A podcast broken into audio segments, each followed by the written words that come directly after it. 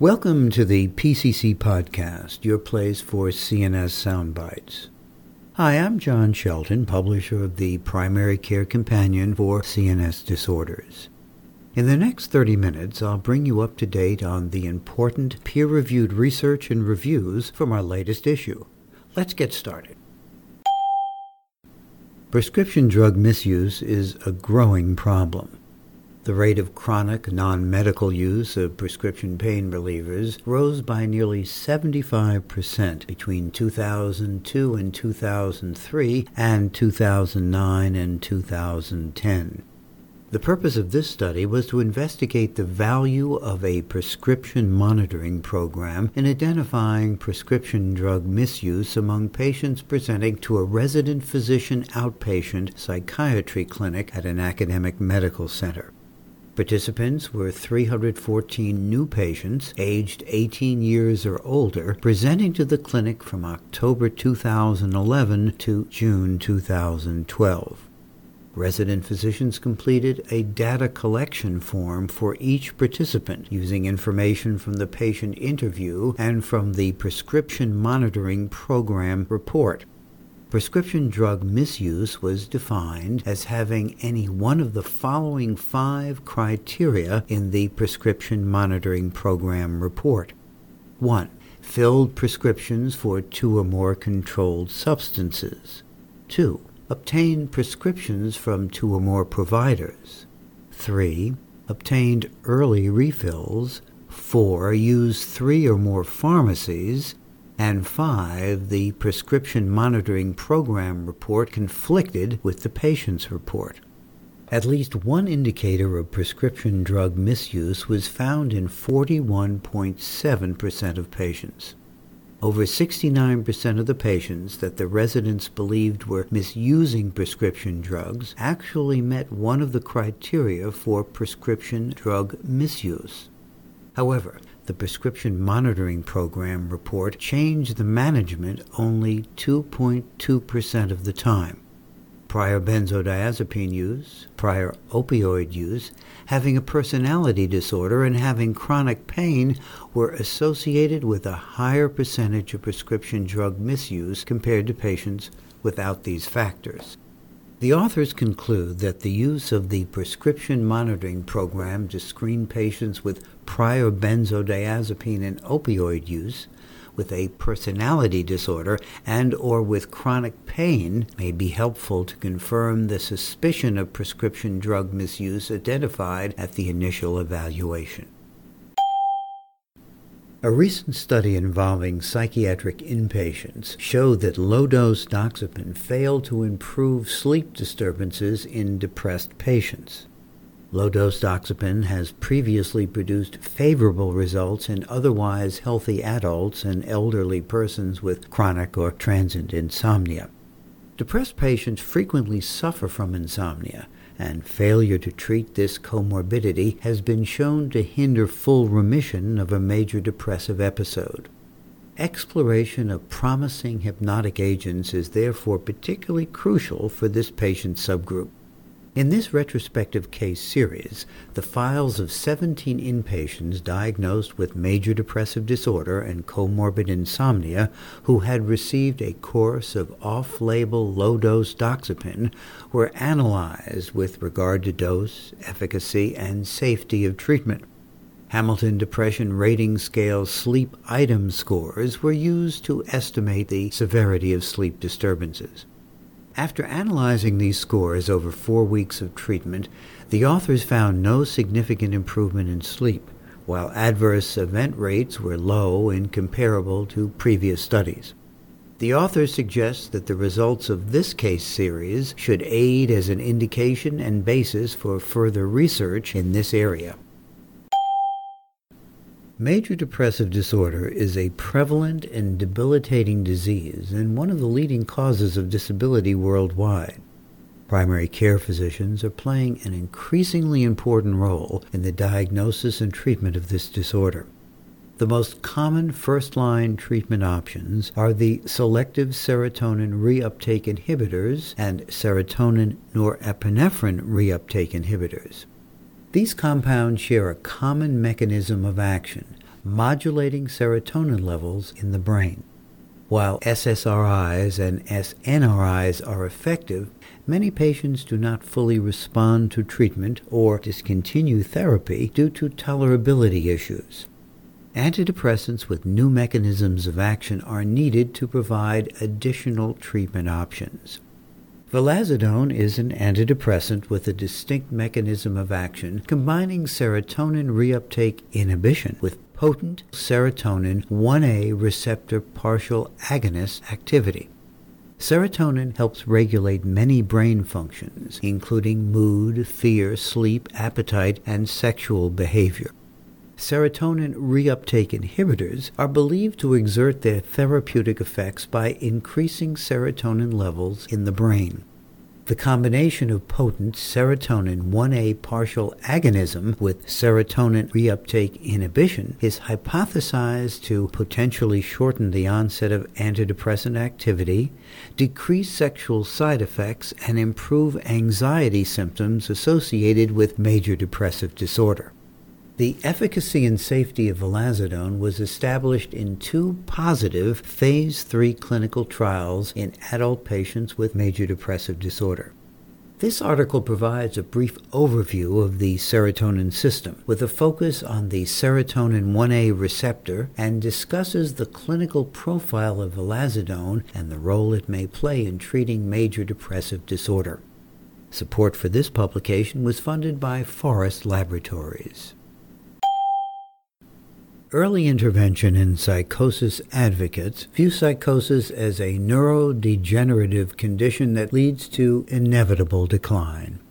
They have proposed a clinical staging approach to psychosis with stages including people at risk of developing a psychotic illness, people who have recently developed a psychotic illness, and people with chronic psychotic illness. There have been three main approaches to early intervention in psychosis. Some have treated people at risk of psychotic illness to prevent transition. Some have tried to detect and treat those who already have a psychotic illness quickly to reduce the duration of untreated psychosis. The main approach has been to provide a higher level of support to patients who have recently developed psychosis by smaller caseloads for case managers, family psychoeducation, and vocational skills training for patients. Advocates of early intervention conclude that early intervention is disease modifying, despite the absence of any replicated trials showing sustained improvements.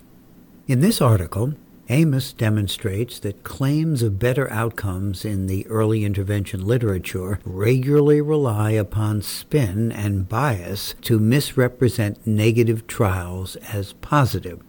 For example, one article reported a quasi experimental study which successfully reduced duration of untreated psychosis. Although all of the original measures were no different between treatment and control groups at 10 year follow up, the authors concluded that their intervention had a sustained effect based on a measure they had created at 10 year follow up. Amos explores similar examples throughout the early intervention literature. The majority of patients with major depressive disorder are diagnosed and treated by a primary care physician. Improvement in depressive symptoms is traditionally measured using depression rating scales. However, many clinicians are not familiar with such scales, and differences in mean scores have little intuitive meaning. In this study, improvements in specific depression and anxiety symptoms associated with depression were evaluated by assessing the shift from a more severe to less severe symptom category, which may be more intuitive to clinicians and valuable in clinical practice. Data were pooled from two large clinical trials in patients with major depressive disorder who were randomized to treatment with vilazodone 40 milligrams or placebo daily for eight weeks. The study was blinded to patients and study staff. Specific depression symptoms were categorized by severity at baseline prior to treatment. Improvement was evaluated by the percentage of patients who shifted from a more severe category at baseline to a less severe category after treatment. Shift from anxious depression to no anxious depression was also evaluated. On 9 of 10 depression symptoms, a significantly greater percentage of vilazodone treated patients relative to placebo treated patients improved from a baseline category that indicated mild to severe symptoms to a category of minimal or no symptoms. A significantly greater percentage of vilazodone treated patients also shifted from the anxious depression category to the no anxious depression category. This novel type of analysis may help physicians describe symptomatic change and answer the most important treatment question Are my patient's symptoms improving? Support for this publication was funded by Forest Laboratories. Some food products are supplemented with probiotic microorganisms because they may have health benefits. Probiotic microorganisms are live bacteria which are considered to be helpful. Supplementation with these organisms may work by changing the balance of microorganisms in the gastrointestinal tract, displacing harmful bacteria and altering the body's response to bacteria. Persons who have schizophrenia, a severe psychiatric disorder, often have problems with their gastrointestinal functioning, especially constipation. Studies have also shown that they may have abnormalities in their response to intestinal bacteria. In this study, Dickerson and colleagues administered high concentration supplemental probiotics or an identical appearing placebo for 14 weeks to patients with schizophrenia who were also receiving their usual psychiatric medications. The patients receiving the probiotic supplement did not show any greater improvement in their psychiatric symptoms than those who were receiving the placebo. However, the patients receiving the probiotic supplement were less likely to report severe bowel difficulties over the course of the trial. The authors conclude that probiotic supplementation may help patients with their bowel functioning. This study was funded by a grant from the Stanley Medical Research Institute. Over the past decade, psychiatric illnesses and in particular psychotic disorders in children and adolescents have been recognized more frequently. This increase in recognition, combined with changing trends in the provision of mental health care, has led primary care physicians and pediatricians to increasingly serve as the principal treaters of psychiatrically ill youth and their families. The question for today's healthcare providers is not whether psychotic symptoms will be encountered in daily practice, but how to confidently and effectively diagnose and treat the conditions in which they manifest. The authors of this issue's rounds in the General Hospital provide a primer on the evaluation and management of children and adolescents with psychiatric disorders. If you have ever been unsure about whether a young person in your practice was psychotic or simply imaginative, wondered how to evaluate such a patient and what resources to recommend, or been concerned about the use of antipsychotics and the potential for adverse side effects, then this article should prove useful for your practice. Now we invite you to engage online in an interactive CME case study from the Banner Alzheimer's Institute. The Banner Alzheimer's Institute Case Conference is a weekly event in which physicians and staff discuss challenging cases of patients seen at the Institute's Stead Family Memory Clinic.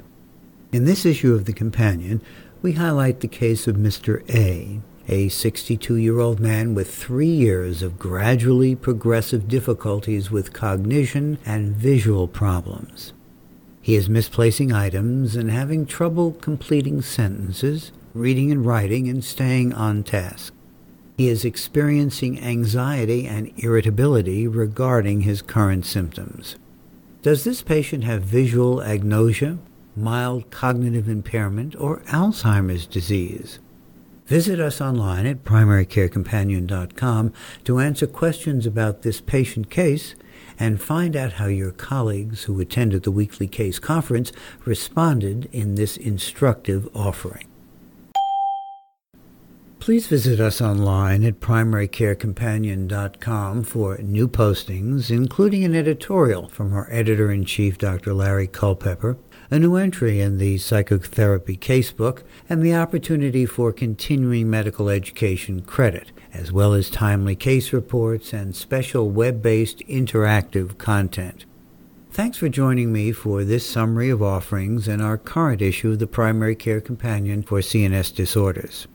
This is John Shelton signing off.